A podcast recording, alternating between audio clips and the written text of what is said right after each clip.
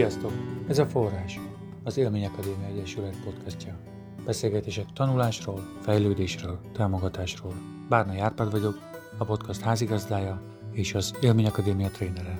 Ebben az epizódban Szabó Péterrel beszélgetek, aki nemzetközi szinten ismert coach, a Solution Surfers alapítója és egy nagyon inspiráló ember. A szakmai tartalom mellett azért is ajánlom ezt a beszélgetést, mert Péter jó példája annak, amikor valaki hétköznapi beszélgetős helyzetekben is inspiráló, lelkesítő, derűcsugárzó tud lenni, és Péter derűje ragadós, ezt tanúsítani tudom több más beszélgetésből is. És hogy miről beszélgettünk, Hát a személyes életút néhány részletén kívül még beszéltünk arról, hogy hogyan is fedezheti föl magában valaki azokat az erőforrásokat, amiket korábban nem látott, hogyan lehet egymást segíteni ebben, hogy Péter szerint eh, mi ez a hozzávaló, amitől jó hallgatóság. És nagyon inspiráló példát is oszt meg Péter arra, hogy ő hogyan támogatott valakit nemrég, aki óriási súlyjal a vállán érkezett a beszélgetésbe,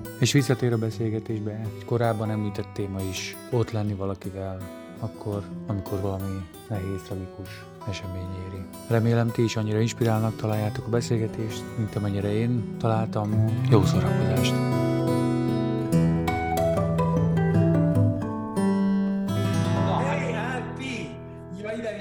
vagyunk. Hát szia Péter! Hát szia Ápi! Én nagyon-nagyon hálás vagyok, hogy, hogy beszélhetünk. Na és figyelj már, hát Bázelből beszélsz most, magyarul beszélünk, ezért lehetne egy rejtély, hogy ez hogy lehet. Nem nagy rejtély, de mégis. Mondasz erről picit, hogy ha valaki nem ismer téged, akkor, akkor te, te hogy, hogy kötöttél ki Bázelben, és hogy van az, hogy sokat vagy Magyarországon? Aha, oké. Okay. Tehát van az a régi vicc, amit mindig szoktam csinálni, aki engem ismer, az már százszor hallotta, hogy szüleim Magyarországon csináltak, 56-ba, és 57-ben Svájcba születtem. Svájcba éltem, és Magyarországon legfiebb a Balatonparton voltam, tehát nyaralás, és amikor először egy csoporttal Magyarországon dolgoztam, egy ilyen nagyon megrázó, mély élmény volt, hogy más módon kapcsolódtam a résztvevőkkel, mint az egész életemben előtte. Tehát úgy, úgy 40 éves koromban azt hittem, hogy én tudom, hogy milyen az csoportokat dolgozni, milyen az a tréner szerepbe lenni, és hogy ott mi van és mi történik. És Magyarországon valahol itt, itt mutatom, ott. ott valami döbbentő különbség történt, mint hogyha sokkal mélyebben, sokkal, tehát sokkal érintettebb voltam a kapcsolatban velük. Tudod, Svájcban, amikor, hogyha, valaki, hogyha csoportokkal dolgozok, akkor tudod, nagyon figyelmes, nagyon szeretetteljes, nagyon segítőkész, nagyon hozzájáruló, és én azt hittem, hogy az a normális. És Magyarországon meg hozzájött egy sokkal személyesebb, sokkal emberről, embertől emberről, emberhez szóló kapcsolódás, amit nem ismertem. Tehát nem tudom, hogy mit kérdezti, de ez a válasz rá. És írtál is egy könyvet így nemrég erről, hogy újrahangolódás, hmm. sőt, beszéltél Szabó Orsival erről külön a könyv hmm. kapcsán, és gondoltam, hogy az egy beszélgetésünk egyik témája az biztos lesz az, hogy na hát most van nagy újrahangolódás mindenkinek. Újrahangolódás olyanra, ami nem tudjuk mi. Más az, hmm. hogy ahhoz kell alkalmazkodjak, hogy ó, egy általam ismert helyzetből hirtelen lesz egy másik általam ismert helyzet, uh-huh. és most meg valami nagy ö, új helyzetekkel találkozunk, uh-huh. hogy te elég sok embernek a, a, az ismeretlenbe menését támogattad már, vagy voltál uh-huh. vele. Mind coach, mind képző, vagy más cipőben, uh-huh. hogy ez tud ijesztő lenni, ez tud monumentális, vagy tragikus lenni, vagy nehéz, uh-huh. lenyomó, uh-huh. és mondod, hogy bizonytalanság is valahogy izgalmas, kíváncsiság van ebbe, ahogy én hallgatlak. Szóval ez, mes, mesélj már erről egy picit. Konkrét példa az utolsó hetekről. Gyerekek úgy döntöttek, hogy veszélyeztetett vagyok, úgyhogy elküldtek karanténbe, és mielőtt átköltöztem egy másik, egy másik lakóhelyre, én azt hittem, hogy nagyon sok időt csöndben magammal, békében, tehát magamnál vagyok, és magammal foglalkozok. Um, mert 63 éves koromban hogy eldöntöttem, hogy lassan kevesebben dolgozok. Ha dolgozok, akkor már nem szeretnék pénzért dolgozni, hanem örömből. És én azt hittem, hogy már megcsináltam egy nagy váltást. Különben körülbelül két hónapja kaptam az első nyugdíjat. Mm. Nagy lépés. És amikor karanténbe mentem, valami teljesen új és váratlan történt, hogy ahogy kikerültem a, a szokásos környezetemből és a régi szokásokból, tehát, hogy a főzőlap a konyhában nem ott van, hanem valahol máshol. Ilyen kicsiségek, más asztalnál ülök. Ha elmegyek sétálni, akkor nem ez a környék, hanem egy másik környék. Tehát voltak ilyen külső különbségek. De ami teljesen meglepett, kellemesen, az, hogy sokkal jobban elkezdtem saját magammal foglalkozni, saját magamat érzékelni. Tehát kevésbé kifelé, hanem befelé. És ez a világ, ez mindig itt volt, érted? Én mindig itt voltam. De most miért ilyen külső különbségváltással, miért félek most valamihez hozzá, amihez előtte nem volt kapcsolatom. Most vicces, hogy ahogy kezdtük a beszélgetést, kérdezted Magyarország és Svájc és elmeséltem neked valamit, ami egy ugyanolyan sztori.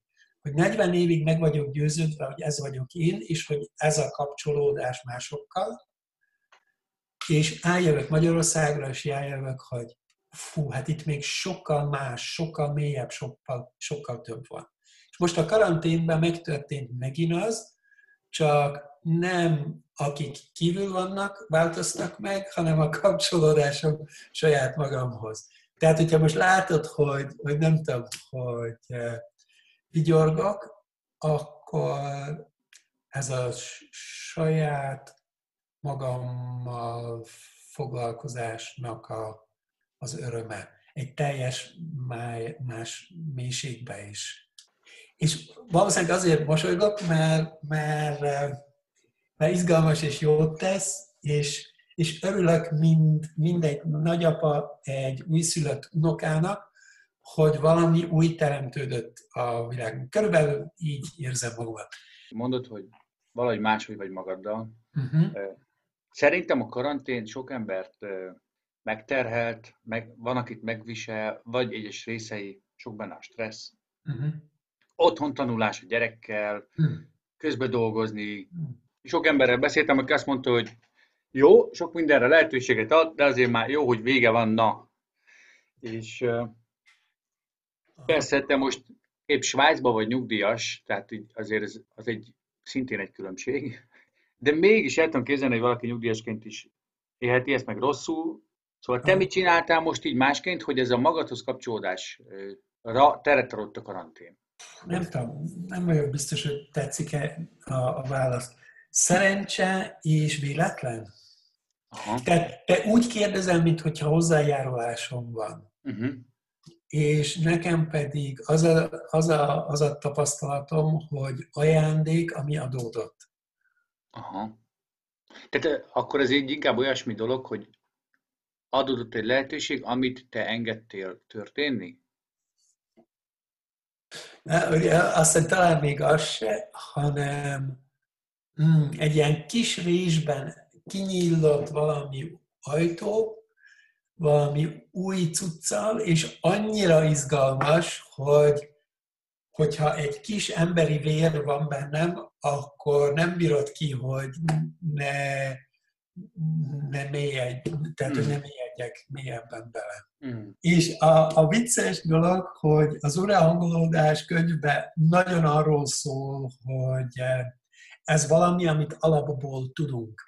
Tehát, hogyha változik a szitu, hogy tudunk bánni vele, ez 300 ezer éve, mióta ez a fajta embertípus vagyunk, ezt gyakoroljuk, ezt kis babaként már bennünk van, tehát a könyvben semmi olyan nincs, hogy ez az eljárás első lépés, második nem, hanem a, a könyvnek az, a, az a, az üzenete, hogy úgy is tudjuk, úgy is benned van, úgy is csinálod, úgy is hozzá vagy szokva, csak nem veszed észre, hogy újra hangolódsz. És, ó, oh, oké, okay. tehát talán elkezdtem elhinni a saját könyvemet, és elkezdem írni a saját könyvemet, és mm, talán mégis igazad van, hogy így engedélyezem, hogy valamihöz hozzáférek, ami már mindig is belém volt építve. Csak nem oda figyeltem, nem oda néztem. Oké, okay. jó. Úgyhogy felejtsd, amit az előbb mondtam, ez most az új válasz, ez jobban tetszik. Jó, oké. Okay. És ezzel hogy vagy ezzel a változásnak, ezzel a talán látszólagos ellentmondásával, hogy úgy leszek valaki más, mint korábban voltam, hogy észreveszek valamit magamba, ami ott volt, csak Aha. nem vettem észre. Nagyon szépen megfogalmaztam, megfogalmaztad. Nem tudok hozzám, e, így, yes. Jó. Ez egy nagyon izgalmas olyan fajta attitűdnek hangzik, hogy úgy tiszteletbe tartani embereket, hogy nem kívülről akarom változtatni, faragni, belepréselni valami más formába, hanem segíteni, hogy észrevegyenek olyan dolgokat magukba, amit szeretnének jobban látni, vagy uh-huh.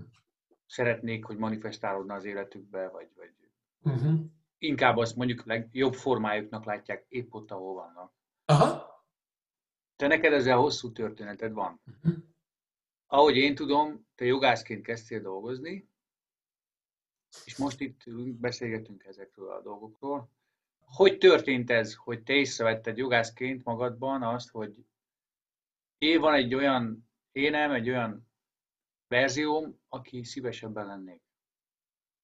Nem tudom, vagy tíz év után, miután jogászként különböző cégekben dolgoztam, és elkezdtem észrevenni, hogy nem vagyok komfortos abban, amit csinálok. Um, és például ebben valamilyen vezetői pozícióban voltam, és nem csak én nem voltam komfortos, hanem azok, akik azt várták, hogy vezet, vezessem őket, azok sem voltak komfortosak. És gondolkoztam rajta, hogy jó, hát akkor kellene keresni valami más állást. És vég, tehát befektettem körülbelül egy évet, sokat jelentkeztem más állásokkal, sok ilyen beszélgetést tartottam, ilyen felvételi beszélgetéseket, és az én hátsó fejemben az volt a kérdés, hogy létezik-e valahol egy olyan munkaadó, aki olyan munkát nyújt, amiben én jó vagyok, amit én szívesen csinálok, ez az én szempontomból, és ugyanúgy a én szempontomból, de más szemszögből van-e valamilyen munkadó, aki olyan embert keres, mint, ami abban jó, mint amiben én jó vagyok. Vagy torzítani kell megint magamat. Tehát valamit nyújtani kell, ami nem én vagyok, vagy nincs bennem, és én boldogtalan vagyok, meg akikkel dolgozok is, mert nem megy össze. És ez a két év keresés után rádöbbentem, hogy Svájcban nincs ilyen munkaadó. Tehát nincs más út, mint hogy önállóságba megyek, és, és azt csinálom, amit én szeretek csinálni, úgy, ahogy én jó vagyok abba, amit csinálok, és akkor meglátjuk, hogy ez működőképes-e és szerencse volt, hogy működőképes volt. Annyit még akarok mondani, hogy a nyomásom fölmondani nagyon hatalmas kellett, hogy legyen, mert éppen megszületett a TIL, a harmadik gyerekünk, tehát fiatal család, a Stefani nagy szerencsére úgy döntött, hogy otthon van a gyerekekkel, én voltam a pénzkereső, tehát három ordibáló eh, kisgyerek otthon, és én rájövök arra, hogy én nem vagyok boldog, akikkel dolgozok nem vagyok boldogok, hogyha torzítom magamat valamibe, ami nem én vagyok, akkor most belemegyünk ebben a teljesen észtelen bolondságba, hogy, hogy önálló leszek, és zerónál elkezdek felépíteni valamit, amikor előtte tud ilyen nagyon jó fizetett management pozícióm volt. Képzeld el, hat hónap felmondási időm volt. Mekkora biztonság ez, hogy hat hónapig semmi bajod nem történhet. Te kicsit torzítani kell magadat, de attól tekintve nem. Tehát nagy dolog volt, és vicces módon, ami segített, az a Tilfiamnak a születése. A, a Julia és a Tabi, akik előtte születtek, azok olyan közönséges, kórházi születések voltak. Tehát az Anna Juliana, a, a Stefani még egy hétig utána benn volt a kórházba. Tehát úgy mindegy hotelba tölteni full service az első hetet egy ilyen újra született gyerekkel. Tabiával már kicsit bátrabbak voltunk, bement szülni, de szülés után rögtön hazamentünk. És a Tilné pedig valahogy mind a ketten eldöntöttük, hogy a Til nálunk otthon fog születni. Na, ez hogy függ össze a hat hónapos fölmondási idővel? Úgy, hogy sok orvosbarátunk, kollégánk volt, és azok azt mondták, tehát orvosi szemmel, biztonsági szemmel nézve azt mondták, hogy nagyon veszélyes, amit csináltok. Tehát, hogyha otthon szülés van, és reméljük, hogy minden jó megy, általában minden jó de hogyha nem megy jól, mire jön a mentő, mire bevisznek a kórházba, mire előkészítenek egy termet. Annyi dolog félre mehet, hogy egyszerűen nem felelősséges döntés, hogy otthon szültök. Mert vicces, mert körülbelül 200, 299 ezer évig úgy szültünk, tehát mindenki úgy szült. De oké. Okay. És a, a hihetetlen, megrázó tapasztalat az volt, hogy soha se éreztük magunkat annyira biztonságba a Stefanival egy szülésnél, mint otthon a bizonytalanságban. Tehát nem voltak ott a csövek, a drótok, a gombok, nem voltak a fehérbe öltözött emberek, hanem egyszerűen mi voltunk ketten egy, hogy hívják, a, a, akik segítenek, ilyen bába. bába. bába. Igen. És végtelen nyugodt biztonságban éreztük magunkat. Tehát szerintem az hozzásegített, hogy ott hagytam azt a torzított valamit, amiben ez van, ezt kell szeretni, szokta édesanyám mondani. És elkezdtem valami teljesen mást. Ugye, most már akkor negyedszer térik vissza ez a téma. Nem tudtam a TIL születésig, hogy van bennem egy ilyen alap, egy ilyen nagyon mély, nagyon hordó, lehet ezt mondani? Tehát, tehát biztonságos talajt nyújtó bizalom, biztonság bennem. Ott volt mindig, csak nem fértem hozzá. Ilyen megtartó biztonság. Igen, és, és a tíz születésénél rádöbbentem, hogy ez hihetetlen, hogy tehát ilyen mértékben biztonsági érzést, mint a, abban a nagyon rizikós, nem nagyon, de oké, okay, azt hittük, hogy nagyon rizikós otthoni szülésben, még sohasem fértem hozzá. Tehát ez az extrém tapasztalat kellett ahhoz, hogy rájöjjek, hogy van bennem, hogy alapból bele tudok mélyedni, most, most majdnem egy, egy ilyen kézmozdulatot, mindegy ilyen bölcső, úgy hívják? Jó kézben vagyok. Lehetek magam, és fejlődhetek ebből. Tehát a tél születésekor te is valami új módon újra születsz, születtél. Hmm. Nem csak ő volt bölcsőben, hanem, uh-huh. hanem valahogy te is észrevetted, hogy uh-huh. milyen bölcsőben vagy. Ó. Még valami eszembe jut. Ugye most hat hete lettem nagyapa, és most nagyon sok időt töltök, mert 200 méterre lakunk a lányommal, férje, férjevel és a kis unokával. És most már ötödször um, visszatér ugyanaz.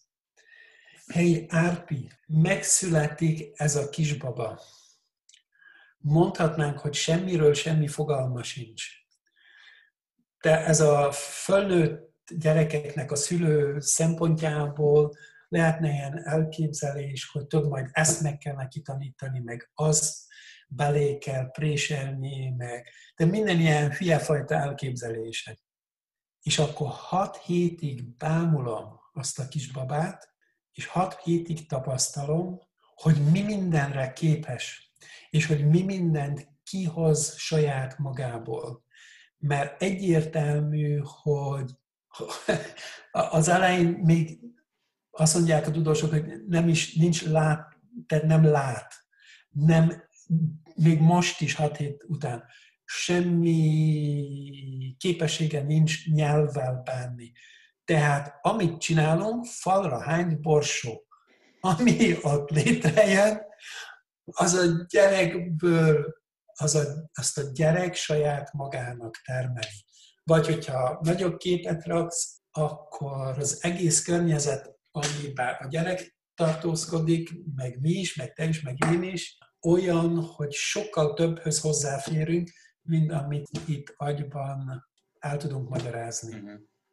Tehát ez a fajta csoda.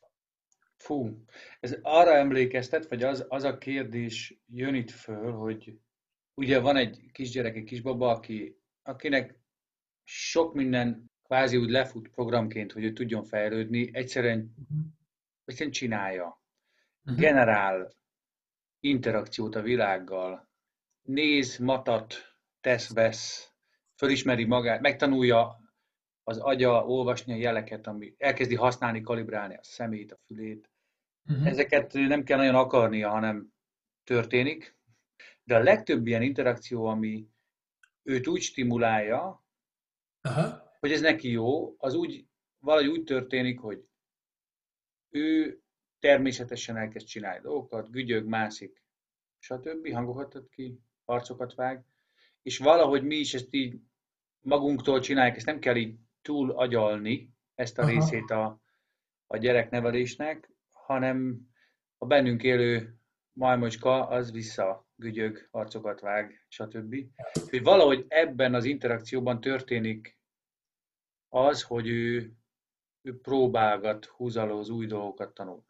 És a, a felnőttek beszélgetése is nekem hasonlónak tűnik, Hmm. Katival is beszélgettünk, hogy ott, ott valahogy interakcióban történnek dolgok, és nekünk van egy csomó olyan képességünk, ami nagyon jó bejáratott, evolúciósan letesztelt, szociális interakciós eszköztár, mondjuk így, ezer dolgot csinálunk egy beszélgetésben. Uh-huh. Amit esélyünk nincs végig gondolni, hogy akkor én most, most akkor fogom ezt meg azt csinálni, és akkor majd úgy fog hatni, hanem egyszerűen működtetjük.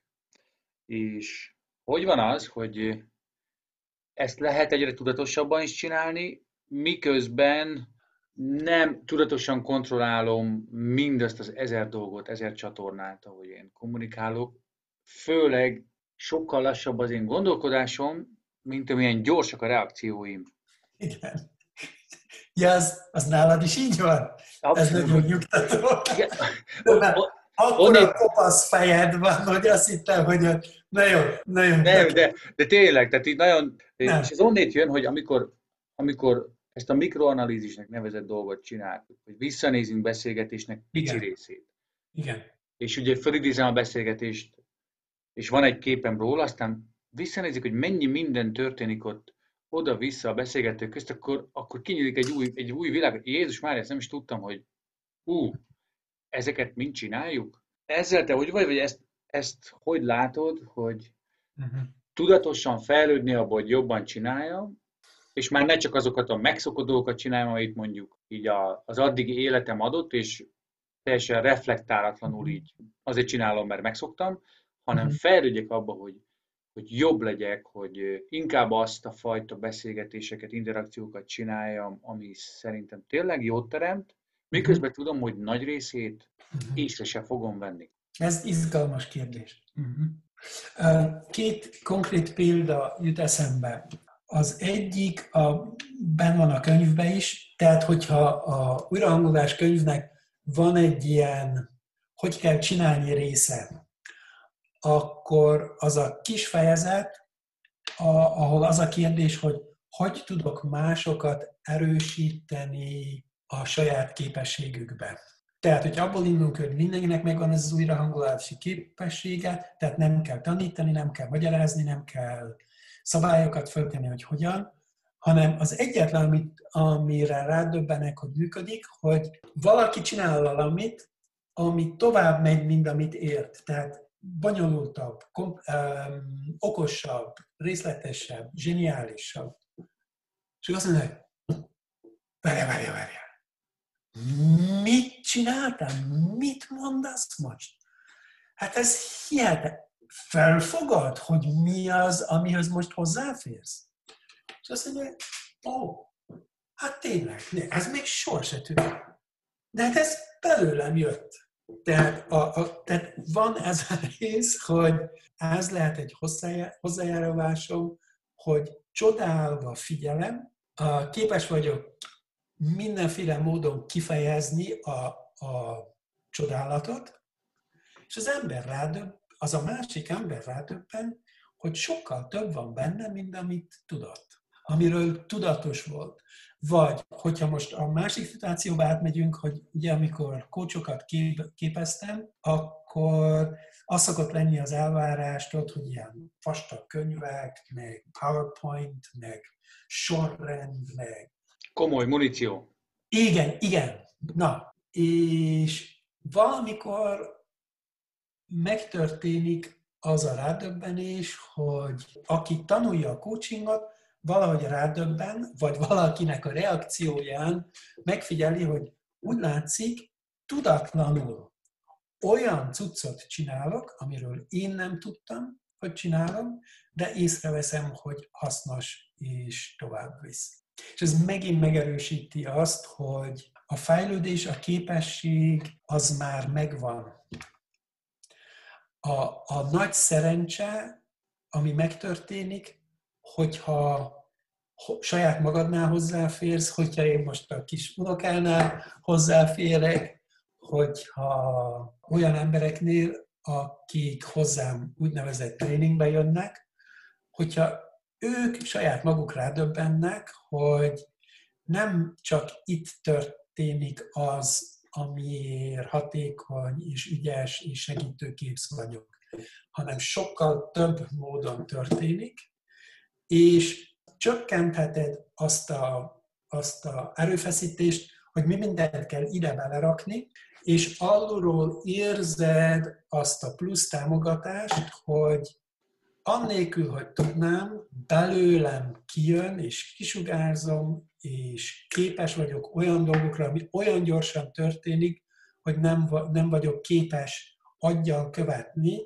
de hozzáférek, adódott, bennem, abban, ami köztünk történik, és érdemes nagyon óvatosan, kíváncsian, és egy kicsit fájcsóválóan, gyönyörködve, hálás lenni azért, ami van és működik, annélkül, hogy, hogy tudatos lett volna. Ez egy ilyen nagyon humánus, alázatos uh, attitűd ahhoz, akik vagyunk nem tetszik benne. És mégis van benne tanulás, mert te sok ilyen felvételt nézegetsz, és tanultál azért emberi interakciókról sokat.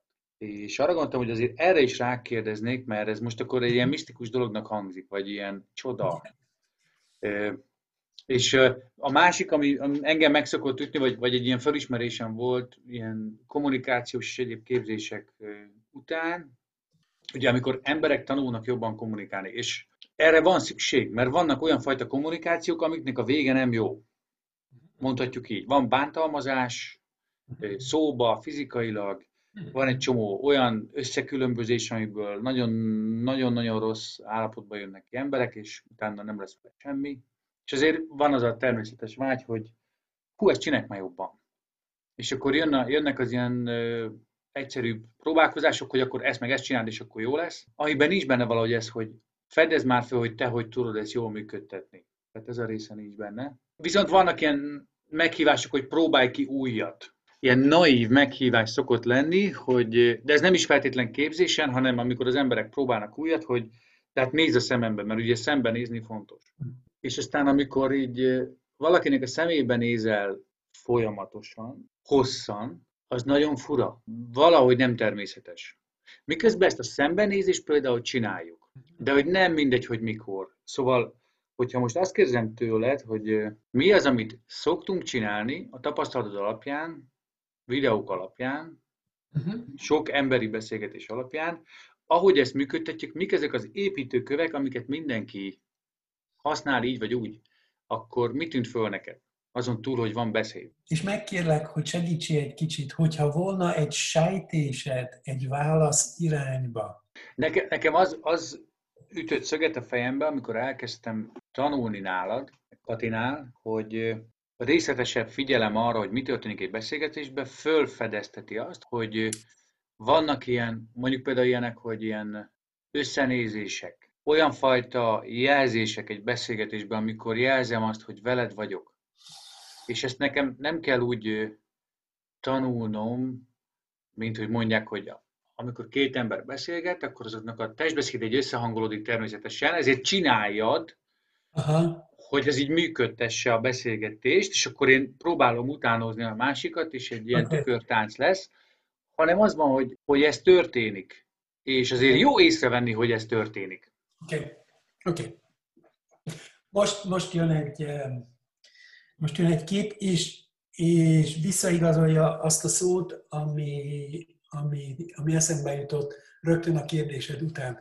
Most lehet, hogy segítened kell a magyar nyelvvel. A szó az volt, hogy szereted, de nem, nem abban az értelemben szereted, hanem van olyan, hogy belebájulás valaki másban? Nagyon szeretem a szavakat, amiket alkot. Szerintem ez egy nagyon kreatív nyelvhasználat. Okay. Belebájulás? Igen, tehát mondok példát. Mm, egy időszakig olyan volt az iroda, hogy az irodám, ahol beszélgetéseket tartottam, hogy üveg volt az ajtó. És Stefani feleségem elsétált az üvegajtó mellett, tehát nem tudom, kevesebb, mint egy másodperc, és egy rövid pillantás rám, nem hallott semmit, és csak engem látott, és utána elmegy az ügyfél, és azt mondja, hogy fú, de nagyon látszott, hogy nagyon nem, nem, nagyon nem komáltad ezt az ügyfelet. Hey, Árpi, úgy megijedtem. És oké, okay, persze nem tudom, sok év, tizedig házasok vagyunk. Ismerjük egymást.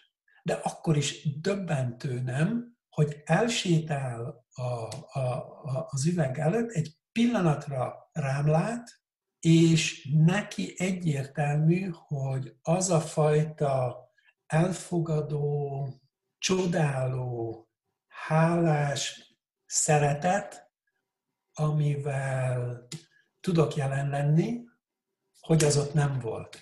És, én, és különben persze igazam volt, mindig igaza van a Stefaninak. Na, igaza volt neki akkor is, és én nagyon megdöbbentem, hogy ennyire egyértelmű. Az a valami, ami ott történik, egy szempillantás. Majdnem azt mondtam, hogy alatt, de az új könyvnek a címe az, hogy szempillantás előtt. Aha. Szóval valahogy a szándék, az, ahogy, ahogy a másik emberhez közelítesz, annak a hangolása. Azt mondod, hogy belebájulás, ez egy rácsodálkozás-szerű dolog, egy... Ne, ne, nevezhetnénk annak, hogy egy más fajta kapcsolódás? Most már megint visszatér ez a tém. Te, tehát... És mit csinálsz? Tehát, hogy Mit, yeah. mit csinálsz? Hallgatja ezt valaki, jó, értem, a Péter erre képes. Okay. Nem tudom, és valahogy... És hogy észreveszi, hogyha éppen történik, úgy, mint te meg én észrevesszük másoknál, hogy itt van valami. Igen. Vagy hogyha mondjuk receptet akarsz adni magadhoz, mert én nem hiszem, hogy röntgenszemed van, vagy uh-huh. valami átállítás, hogy te tudsz így belebájulni, így, így mások kapcsolódni. Okay. Mit teszel, hogy tudjál ilyet? Jó, figyelj, jó, eszembe jut valamilyen nagyon kézenfogható szabály, követni lehet, tök egyszerű, gyakorolni lehet, ilyesmi eszembe jut. Ugye ez a, ez a coaching szemlélet, ennek az egyik alapítója az Insu Kimberg volt. Egy koreai, á, egy koreai asszony, aki Amerikában él. Ah, és most eszembe jut, Ázsia. És nem tudom, hogy voltál Ázsiába, vagy találkoztál-e Ázsiában, ázsiaiakkal, ők azt csinálják, amit most te éppen csináltál, miközben én meséltem. Így, ha, ha, ha, Uh-huh. Ez a fajta. Tehát alapból mind, mindazzal, ami történik, elfogadóan, befogadóan, értékelve bánni. Ez egy ilyen alap dolog, gondolom, azt genetikusan kapod, vagy első években már így tanult, hogy ez, ez így van. És az, és az incunak az volt a szabálya, hogy nincs semmi jogosultságod egy emberrel beszélgetni, akit nem vagy képes a képességeibe látni, szemlél, szemlélni. És akkor itt jön a szimpla szabály. Hogyha én valakivel vagyok, aki valahogy nem, tehát nem, nem, nem jön össze az a fajta kémia, úgyhogy a feleségem egy, egy, egy szempillantás előtt észreveszi, és én is észreveszem, hogy fú, ezt a csajt most nagyon nem, nagyon nem, nem komálom, nem az enyém, akkor a inszufajta szabály az egy egész egyszerű kérdés, amit felteszek magamnak, és amit gyakorolni lehet, és amit, hogyha észreveszem, akkor automatikusan be is kapcsolhatom, és az az, hogy oké, okay, nem az én fajta csajom. De hogyha nem, várjál, nem de, hanem és. Nem az én fajta csajom. Nem az a fajta ember, akivel én könnyen és szívesen kapcsolódok. Más világban él, más világban gondolkozik, mozog. És ha valami volna, amit értékelni tudok benne, pont úgy, ahogy most van, akkor mi az, amit értékelni tudok benne? Tehát ez volna a, a reflektált gyakorlat. Mm. A, és talán reflektálva benne van a reflex is, tehát hogyha profi munkát csinálok, és tudom, hogy fizetnek azért, hogy beszélgetést tartok, amiben, ha minden jól megy, az az ember rádöbben arra, hogy mindaz, amit kívülről keresett, már benne van, és és bizonyítékot lát arra, hogy ő erre képes volt, és hogy tudja. És hogyha észreveszem, hogy nem ebben a szemléletben ülök ott, hanem ebben a rám nem jó hatóban, hogy akkor minden reflex, azt mondom, hogy oké, okay. és, hogyha, és ezt csöndbe tudom csinálni, úgy, hogy nem veszi észre. Amit utána észrevesz, hogy sokkal szeretőbben nézek rá, mert rájöttem, hogy mi az az erő, ami benne van, ami megérint, és amiről azt mondom, hogy le vagyok nyűgözve. Erre van még egy példa. George Colreiser, egy eh, amerikai pasi, aki a rendőrségnél, mint túsz eh, beszélgető lett nagyon híres. Tehát nem tudom, száz ember, és óránként valakit levő, és kérünk egy repülőt, és akkor őt küldték, hogy beszéljen velük. Egy ilyen vastag könyvet írt arról, mhm. hogy, eh, hogy hogyan csinálod ezt, és hogyan releváns ez a képesség mindennapi beszélgetésekben. Őlet úgy hívják, hogy túsz az asztalnál, és átrakta az egészet a, a, a mindennapi életünkbe, Tehát a konyhába, meg a cégeknek a beszélő asztalához is. És azt mondta, hogy mindannyian túlszok vagyunk, ameddig másoknak a befolyásában, a hatásában. És kikerülni ebből a, a túlsz szemléletből, hogy ez mit jelent. És ugyanúgy ő is túlsz, per beszél azokkal, akik, akik lenyomnak másokat, de ő is benne van ebben a hatásban, ami nem kellemes, ami, tehát látod, hogy brutális, látod, hogy embertelen az, amit csinálsz.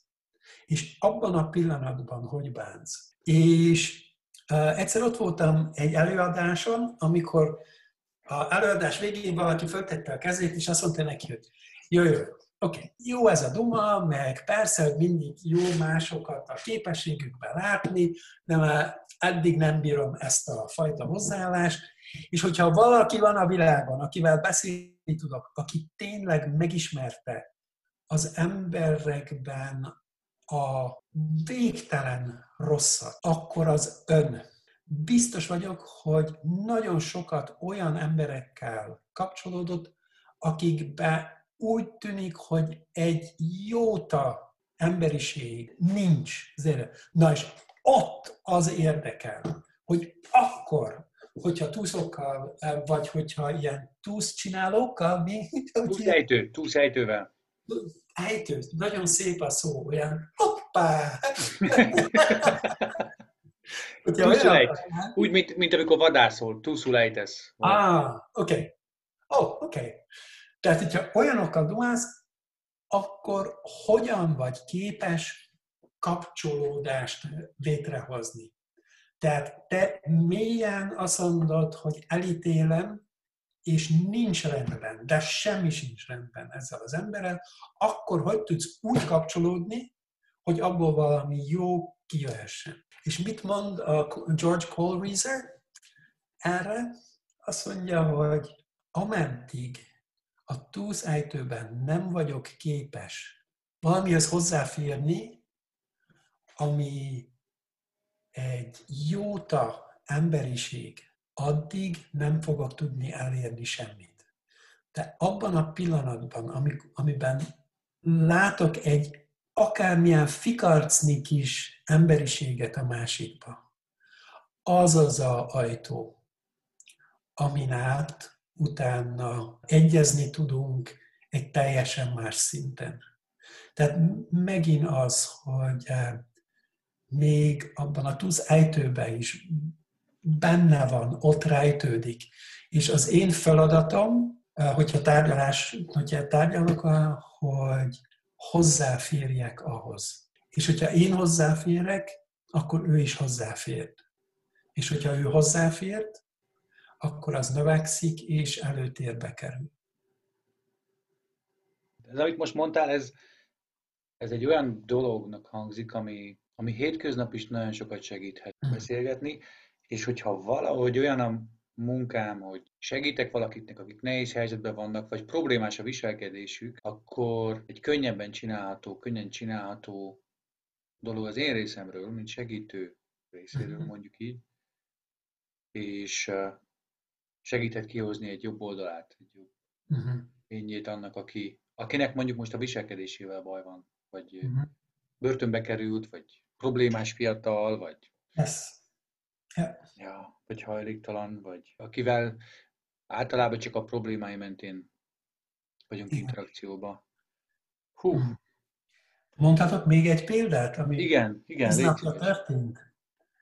Tehát valaki megkért egy beszélgetésre, körülbelül 15 éve nem beszéltünk, egyszer volt egy ilyen, akkor úgy nevezték coaching tárgyalás, aminek az volt a vége, hogy 55 éves korában föladta a nagyon magas rangú, nagyon jól fizetett állását, és önállóvá vált. És most 15 évre rá visszatér az, és azt mondja, hogy beszélni kell velem. Találkozunk, koronaidők, tehát kint a szabadba sétálni megyünk, és meséli mind azt a súlyt, ami rajta van, ami miatt. kibírhatatlan, és ami miatt hozzám fordul, és rákérdeztem, hogy mekkora az a súly, és képzeld el, azt mondta, hogy az egész alpesoknak a súlya. Tehát nem egy tonna, hanem, és nem egy hegy, hanem egész Franciaországtól egész Ausztriáig. Az egész, az van rajta. És nem tudom, hogy hogy lehet élni egy olyan szituációban. Képzeld el, hogyha ez a súly, amit rajtad van. És körülbelül 30 percig csináltam azt, amit 25 év tapasztalatban tudom, hogy miket kell kérdezni, és, és nem jutott. Tehát maradt a súly. Hm? Tehát mindaz, amihez normálisan így adjal, meg tapasztalatból hozzáférek, nem. És lejárt a, az ügyfélnek a parkoljárája, és azt mondta, hogy na most lassan vissza kellene fordulni, vissza kell menni az autóhoz, hogy vagy bedobjak pénzt, de hogy biztos ne legyen büntetés. Ha már akkor a súly van rajta, akkor most még ne legyen egy büntetés is. Visszafordulunk, és ahogy fordulunk, úgy rám néz, és azt mondja, hogy ugye ismerlek, te, tegyük föl, hogy te, és akkor így kacsingat, hogy te nagyon eh, tapasztalt, nagyon rendkívüli kócs volnál. Akkor most mit csinálunk? Hogyan folytatjuk ezt a visszamenő 30 perci beszélgetést? És valami érdekes történt, mert itt volt, egy pillanatig itt a fejben volt még a, a, a tehát ott kerestem, és nagyon gyorsan rájöttem, hogy ott nincs semmi. Tehát fél óráig nem működött, most se fog. És abban a pillanatban kapcsolódtam valamivel, ami bennem történt. Egy ilyen, egy ilyen teljesen békés, nyugodt, beleigenező, alázatos, elengedő nyugodalom. Nem tudom, hogyha figyelted volna a, a vállamat, akkor előtte talán így. Ilyen fölhúzott? Igen. Mm. És utána le. Aha. Akkor le. És ránézek, és közlöm vele, ami nálam most történik, és mondom neki, hogy figyelj, akkor azt javasolom, hogy semmire már nincs szükség. Mert rám jött most ez, hogy nem kell semmit se csinálni, nem kell semmit se hozzátenni, nem kell semmit se kérdezni, nem kell neked se semmit se csinálni, mert rajta van ez a végtelen nyugodalom, hogy az, hogyha most egy ilyen nagyon tapasztalt kócsolik, az, ami most szükségre van, belátni, hogy semmire sincs már szükség, mert minden itt van minden megvan. Tehát szépen csöndesen, egy szó nélkül visszasétálunk az autóhoz. Ő elsírta magát, én elsírtam magamat, tehát érdekes, hogy ott történik valami kapcsolódás szinten, ami nem itt történik. Nem a fejben. És nem a fejben.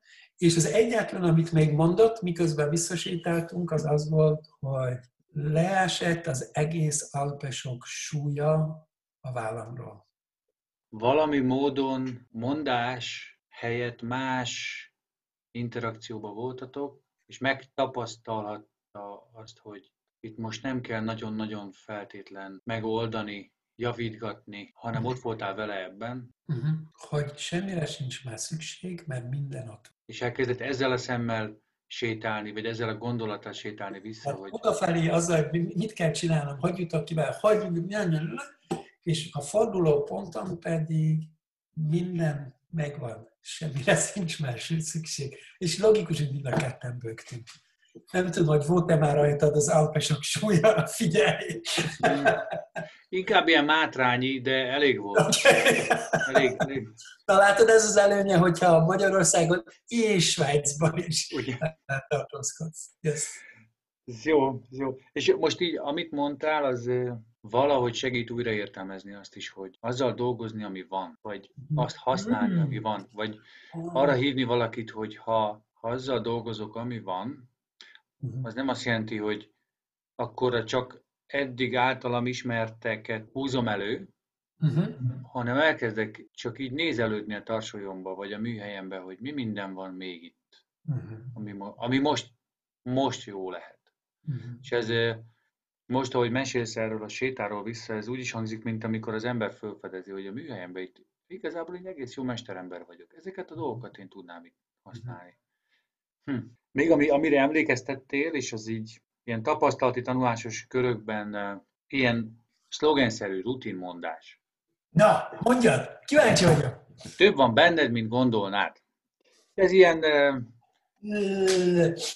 úgy, úgy is hangzik, úgy is hangzik, ahogy most én mondtam, mint egy ilyen motivációs szlogen, fölrakjuk egy zászlóra, lengetjük, na, és kell már föl, hát több van benne, mint gondolnád, na, menni fog, vagy úgy azt mondani, hogy állj már föl, gyerünk már, csináljad már, képes vagy. És amiről beszélünk már egy ideje, azért mégis azt mondja, hogy több van benned, mint gondolnád. Csak egy más meghívás. Egy olyan meghívás, hogy nézz körül a műhelyedbe, és, és vedd észre azt az énedet, aki szeretnél lenni, hogyha igazán úgy vagy önmagad, ahogy szeretnéd. Tehát egy, egy valami más kontextus vagy tónus van, meg más, talán más szándéka a hmm. kérdező részéről. És szándék megint föltételezi ezt? Az agyalást, igen. Igen. igen. Mhm, igen. Uh, és ami történt, hogy én valamihez magamnál hozzáfértem, ami nem 20 év tapasztalat innen, és talán nem véletlen, és de, nem, de mindesetre nem szándékos. Tehát itt sokkal több cucc történik, mint amit szándékosan létre tudok hozni. Tehát én valamihez hozzáférek. Nem tudom, hogy honnan. Az, amihez hozzáférek, nem véletlen az, ami a különbséget fogja tenni neki is. És most azt hinni, hogy azért, mert ilyen tapasztalt vagyok, mert azért, mert ebben karanténben vagyok, még nem. Hanem, hogyha nagyon pontosan odahallgatsz, akkor a forduló ponton a sétán ő, tesz, ő teszi nekem föl a kérdést, hogy ha te nagyon tapasztalt kócs vagy, akkor most mit csinálsz? Tehát ő hív meg engemet ahhoz, hogy valamihez magamba hozzáférjek, és abban a pillanatban, mert nekem könnyebb, nekem nincs egy, egy alpes a, a, a vállamon. Uh-huh. Abban a pillanatban, amikor én hozzáférek, ő is érzékeli magában. És akkor mind a ketten bőgünk. Wow, ez, ez nagyon izgalmas recept, ha, ha mondhatom. Erre mondjad, mi a másik recept? Benned ez... van minden. Ugye az a, az a benne. Dolgozzál azzal, ami van. Azzal, ami Dolgozzál van. azzal, ami van. Uh-huh. Igen? Ja. És, de hogy mi van? Ja, ja. Hmm? Van egy ügyfél, aki azt javasolja, hogy gondolkozzak azon, hogy mit csinálnék, hogyha egy ilyen nagyon, ilyen túlszárnyaló tapasztalt coach volt. Coach lennél. És az is, izg... az, amit te, te mondasz, abban egy nagyon izgalmas dialógust hallok. Ha én egy segítő vagyok, és segítő az bárki, aki olyan helyzetben van, hogy éppen eléggé jó állapotban van, ahhoz, hogy valakivel legyen, akinek most nehéz, vagy kihívás van az életében, vagy jó jönne egy másik ember jelenléte, szempontjai, bármi, beszél, mhm. lenni vele. Szülő, tanár, nevelő, pszichológus, bárki. Mhm. Utcán valaki, aki, aki úgy néz ki, hogy szükséget szenved. Akkor nem kell feltétlen a, arra várnom, amíg a nagyon speciális szaktudást én megszerzem, hanem mhm. arra sok-sok tapasztalatra, amit emberként szereztem, építve, ami már van, uh-huh. és figyelve, hogy mire kérnek engem, én kaphatok fölhatalmazást, hogy ezt a jobb segítő énemet kezdjem el keresgélni magamba. Vagy azt a nagyon, ha, na, ha tegyük föl, nagyon tapasztalt kós lennék. Ha, ha most úgy vagyok ebbe a beszélgetésben jelen, hogy ahogy egy igazán jó beszélgető társ mm. csinálná, akkor ezekkel az eszközeimmel, amik vannak, akkor én most azt csinálom, hogy, és ezzel egy fölszabadultabb, talán kevéssé görcsölő, megjavítani akaró jelenlétet adok, ami segít a másik embernek is hasonlóan körülnézni a saját világába. Hogy...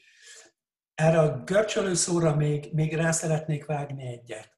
Tehát a görcsölő az rögtön megint ide föl. Nem lehet, hogy hasgörcsöt kapsz. De has, vagy fej. az is, hogy ú, na akkor most és valami más, ami abban a pillanatban történik, ami nem görcsölő. Mondjad még egyszer, dolgozzál azzal, ami van? Do, igen, azzal dolgozom, ami van, és több van benned, mint gondolnál. Van, ah, több van benned, mint gondolnál. Tehát, hogyha valaki föl, ah, talán a különbség, na ez most egy ilyen technikai coaching cucc, de talán segít. Nem tudom, hogy hogyan tette föl nekem a kérést. Hogy úgy tette föl, hogy ha egy nagyon tapasztalt, rendkívüli, túlszárnyaló coach volna, és azt hiszem tényleg így nagyon fokozta, ahhoz, hogy hozzáférjek. Nem tudom, hogy úgy, akkor mit csinálnál, vagy hogy azt kérdezte, hogy mind vennéd észre. És hogyha ő azt mondta, hogy mit csinálnál, akkor az full oké, okay, már ebben még a kar- kar- kanyarba vagyunk. Ugye ő még azt hiszi, hogy nekem valamit csinálni kell. És lehet, hogy én hallom a kérdését, és átváltoztatom egy picit. Ha az volnék, nem mit csinálnék, hanem min venném észre én. És abban a pillanatban, amikor magamba szállok, és elkezdem kutatni, hogy vajon min venném észre. Ah, és érdekes, benne van még az ész, de máshol kezdődik. Tehát van valami, veszem, és észre teszem. Um. az, az, amit mondasz, ez, ez, ez egy ilyen fölfedezés volt nekem is, hogy, hogy sokszor a segítés igyekezetében beszélünk úgy, mint hogyha nagyon csinálni kéne dolgokat, vagy még lépéseket, mit kell tegyünk, hogy jobb legyen, mit kell, milyen lépéseket kell megtenni, és ebben benne van egy olyan hívás is, hogy ami most van nem elég, és hogy nagyon keményen kell dolgozni, és küzdelmes nehéz lesz. Uh-huh. És az életben van küzdelmes nehéz, ja, már hogy így alpesek súlya, uh-huh. és mégis könnyebben realizálható, elképzelhetővé válik, hogy én hogy csinálok dolgokat, hogyha valahogy moziszerű leírást, deskripciót kezdek el csinálni, és egy kicsit könnyít is, nem olyan vizsgahelyzet, hogy oké, okay, hogyha én egy igazán jó beszélgető vagyok, akkor a mostani beszélgetésben ez hogy fog látszani? Hogy mutatkozik az meg, hogyha én, mint jó beszélgető, nem akárki, nem a Szabó Péter, hanem Árpi, amikor jól beszélget, yes. ebbe a helyzetbe épp, ezt mi, miből látom, az, és miből vesz észre a másik. Ja. Hú, ez nem konkrét, de nagyon konkrét segítség lehet szerintem. Aha. Jó beszélgetni. Nekem segít. És visszatekintve ugyanolyan bátor, mint amikor otthon szültük a... Nem, én nem szültem, Stefani szülte, de amikor a Tilnek a szülése otthon történt. Hey, hogyha valaki tonnával sétál veled, azért jön, másfél órát autózott, hogy, hogy hozzám jöjjön, akkor nagyon benne vagy ebbe a csinálásba. És akkor észrevenni, hogy ő nyújt, ő nyújt egy teret, amin közösen tovább jutunk, és elengedem mindazt a csinálni akarást, meg segíteni akarást, és olyan bátor vagyok, hogy azt mondom, hogy jó, akkor most csöndesen, tehát csöndbe semmit nem kell már mondani, szépen csöndben visszasétálunk az autóhoz, észrevenni azt, ami van. Ami közöttünk van, ami benne van. Tehát a, a TUSZ kollégám is észreveszi a másikba, hogy ott van egy jó kis emberiség. És azért, azért ez, egy, ez egy tudatos dolog azért, hogy hangolni a, a fókuszomat, a szemüvegemet. Nekem ez egy szándékot is jelent, vagy egy alapállás így emberekhez, ami a, az én jobb oldalam, uh-huh. jobb verzióm alapállása, inkább az, az ember, aki szeretnék lenni. És a, azzal mit kezdesz, hogy amikor beszélsz valakivel, aki alpesek súlyát érzi, vagy valamilyen nehéz dolgon megy át, és ezt nem is problémának hívom, mert probléma az, amit így emberek így, valami, ami nem megy könnyedén, kihívást hoz az élet, és akkor megoldják, és akkor annyi mindent oldunk meg, hogy na, na. Hanem az életben vannak tragikus dolgok, amikkel nem úgy kell megoldjunk valamit, hogy megfixálni, javítani, hanem valami nagyobb erőhoz hmm. történéseket, amiket szoktuk mondani, hogy földolgozunk, vagy Uh-huh. Úgy hangzik, mint hogyha így megprocesszálnánk, átalakítanánk, lesz, be, lesz belőle valami más, nem is tudom. Uh-huh.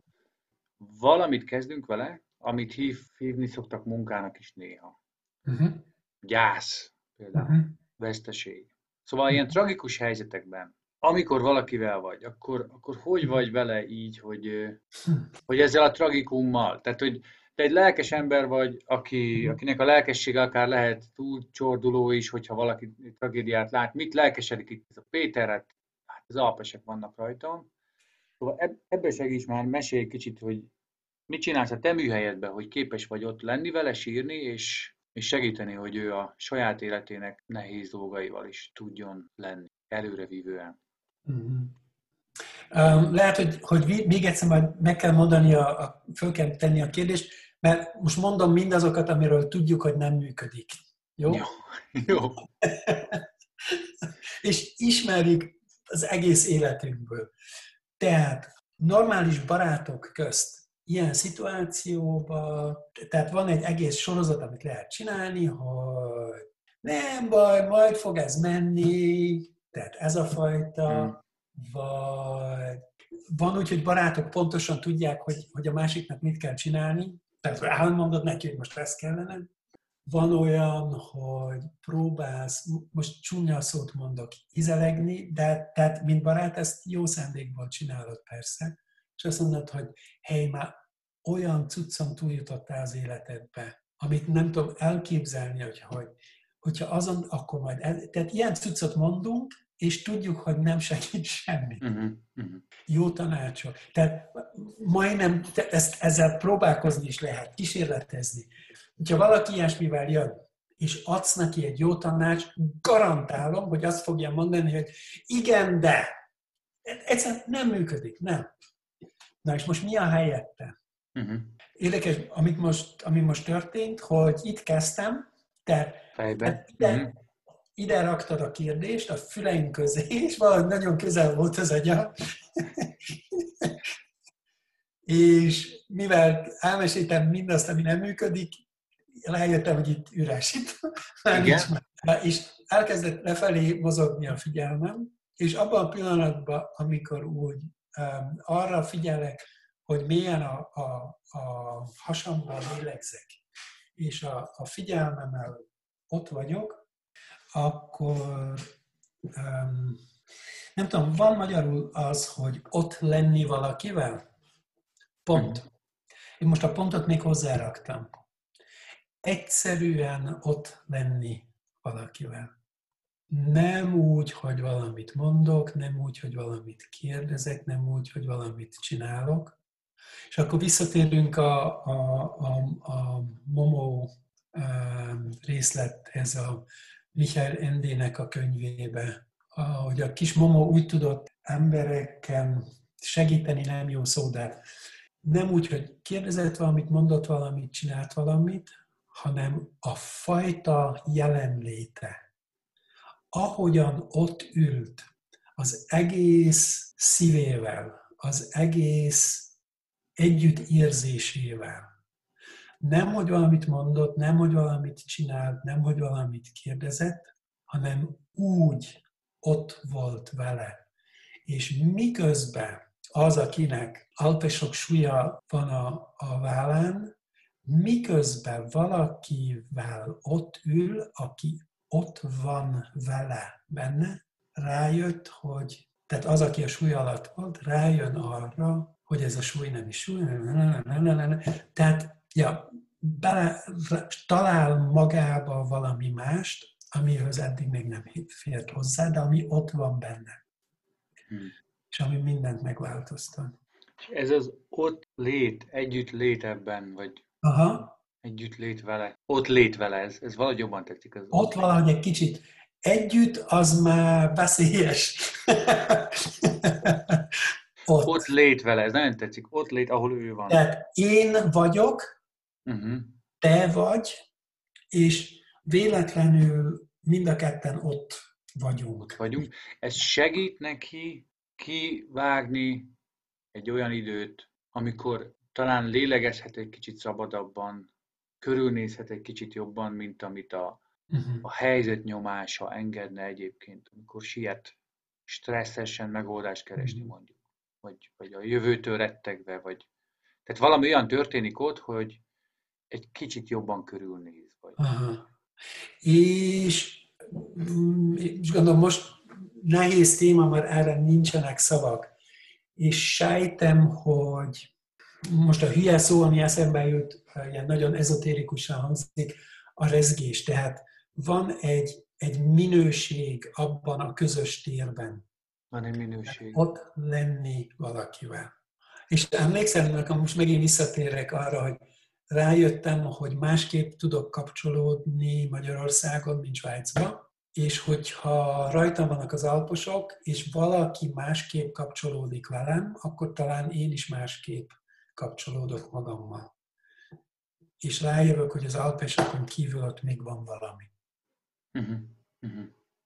És amit mondasz, ebbe, ebbe egy olyan izgalmas dolog történik, hogy amikor valaki így van velem, akkor rájövök, hogy más is van ott, nem csak az alpesok, és abba, hogy ezt észreveszem, egy ilyen uh, megkönnyebbült lét segít, Aha. és nem egy olyan lét, hogy na most akkor, ameddig most ilyen nyugodtan együtt vagyunk, gyorsan keressél, ja. mert meg kell, hogy oldjuk, hanem az a fajta bizonyossága, hogy visszasétálsz azzal az ügyféllel, Aha. hogy itt van elég, és egyszer csak, hogy abban vagyok, hogy itt, itt van elég, akkor egyszer csak föl fog tűnni talán.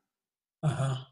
Ez a dolog is nem az, hogy most keressem, mert most van a nem. fél óránk. Most két magyar szót ha használtál, amit érdemes lassan mondani. Az első az volt, hogy rá jövök, és a második abban vagyok. A rá jövök. Tehát valahol kialakul egy rá, vagy hozzáférhetővé válik valami, ami még nincs bennem, mert rá az valahogy kívül van. Uh-huh.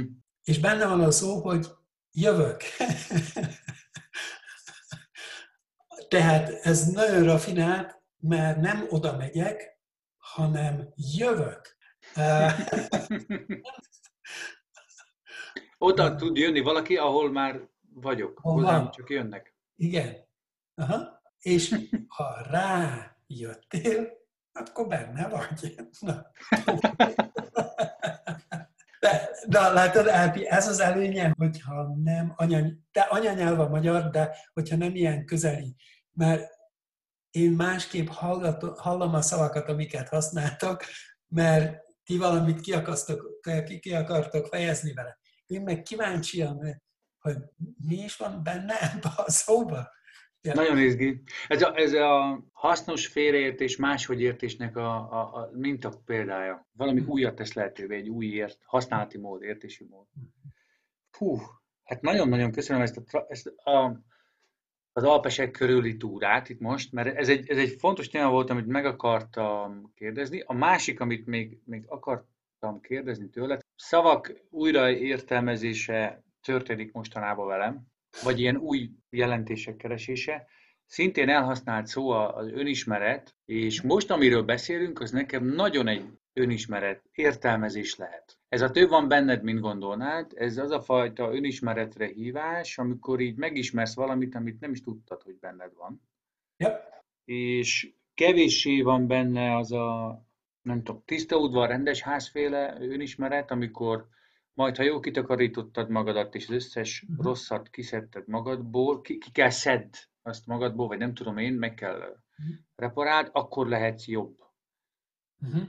És itt meg valami olyan, hogy, hogy azt megkóstolni, azt megtapasztalni, hogy hogy, hogy is csinálom, amikor én, én egy ilyen jobb fajtája, jobb verziója vagyok én magamnak, akkor az mi? És így, így is megismerem magam, Okay. De máshogy. Szóval így ezzel a szóval, hogy önismeret, hogy vagy, meg az egész dologgal. Oké, okay. köszönöm szépen, hogy ilyen sokáig beszéltél, mert sok idő kellett, hogy meg tudja válaszolni. Nyelvileg, ami belezavart, hogy miért ön az az önismeret. Mert tudod, én Svájcban nőttem föl, és csak a szüleimmel beszéltem magyarul, tehát én csak tegeződni tanultam. Tehát ez a magázódás, ez nem az én nyelvem. És ez az ön, ez hogyha valakit megszólítok, akkor ez a Tehát ez nem pofoszkodási állapotban vagyunk kollégák, cucc, hanem ez ilyen Tiszteletteljes. alázatot, tisztelet.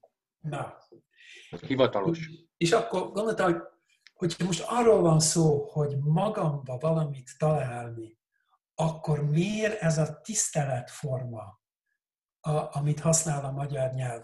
És már akartam javasolni neked, hogy ez egy rossz szó, és, és ezt változtatni kell, mert légy szíves, hogyha magadban valamit keresel, akkor tegeződő alapon eh, keresi magadba. És Árpi nem. Na, Önismeret az azt jelenti, hogy tisztelettel keresel magadba valamit. Tehát benne van ez a tiszteleti forma. Tehát, hogy alapból úgy fordulsz magaddal szembe, hogy nem tegeződő alapon vagy, hanem valakit keresel, aki, aki iránt nagy tiszteleted van. Azért ön ismeret. Wow. Egy újabb, igen hasznos félreértés. Ó, de jó. Újraértés. Wow. Köszönöm. Hmm. Hely, én köszönöm. Jó meghívás, jó meghívás. Hú. Hát figyelj, most így az időnk elketyegett azért, hogy így... Ja, olyan dolog, amiről nem ejtettünk szót, de valahogy olyan fontos Ah, megjelenik, téged foglalkoztat, vagy valahogy ide tartozó.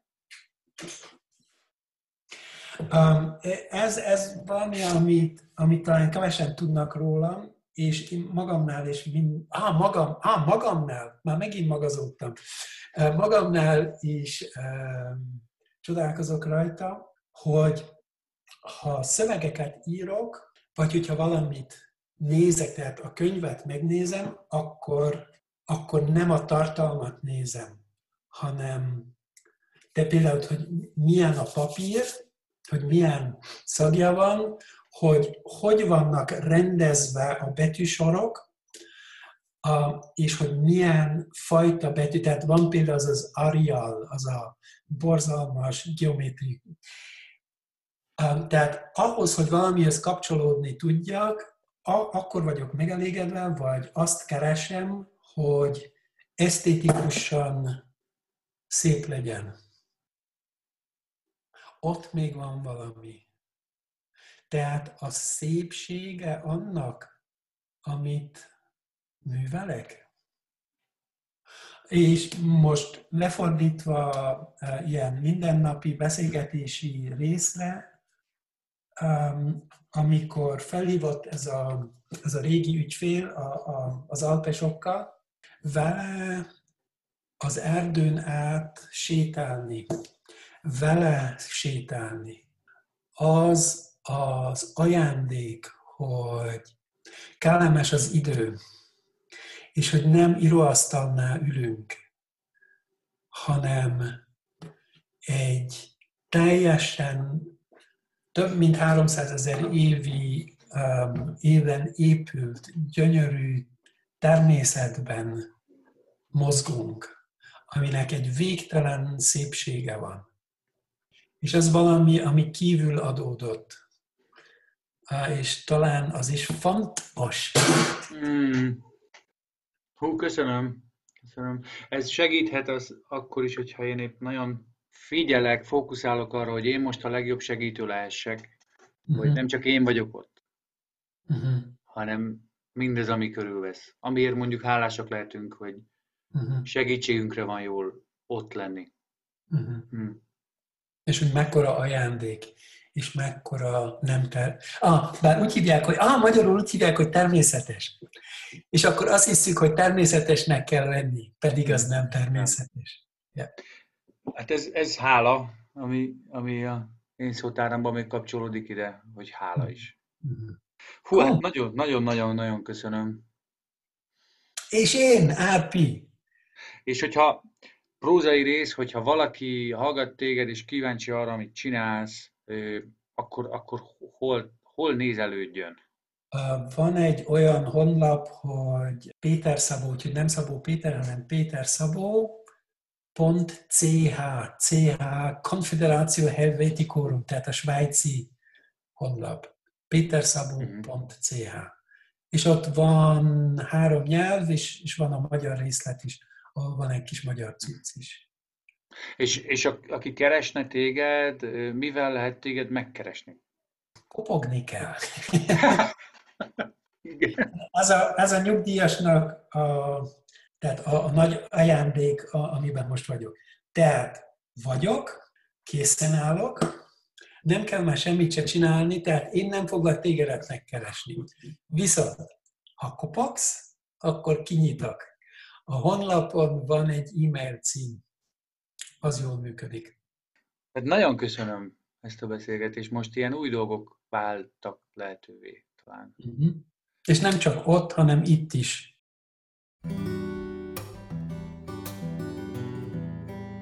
Köszönjük, hogy meghallgattad a podcast ezen epizódját.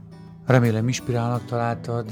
Ha adnál visszajelzést, nagy örömmel várjuk. Akár e-mailben, akár a Facebook oldalunkon, akár kommentben. Ha hasznosak találod a podcastot, kérlek iratkozz fel a YouTube csatornánkra, vagy kövess minket a podcast platformokon. Ha szeretnél javasolni témát, vendéget, azt is örömmel fogadjuk, és várunk vissza legközelebb is.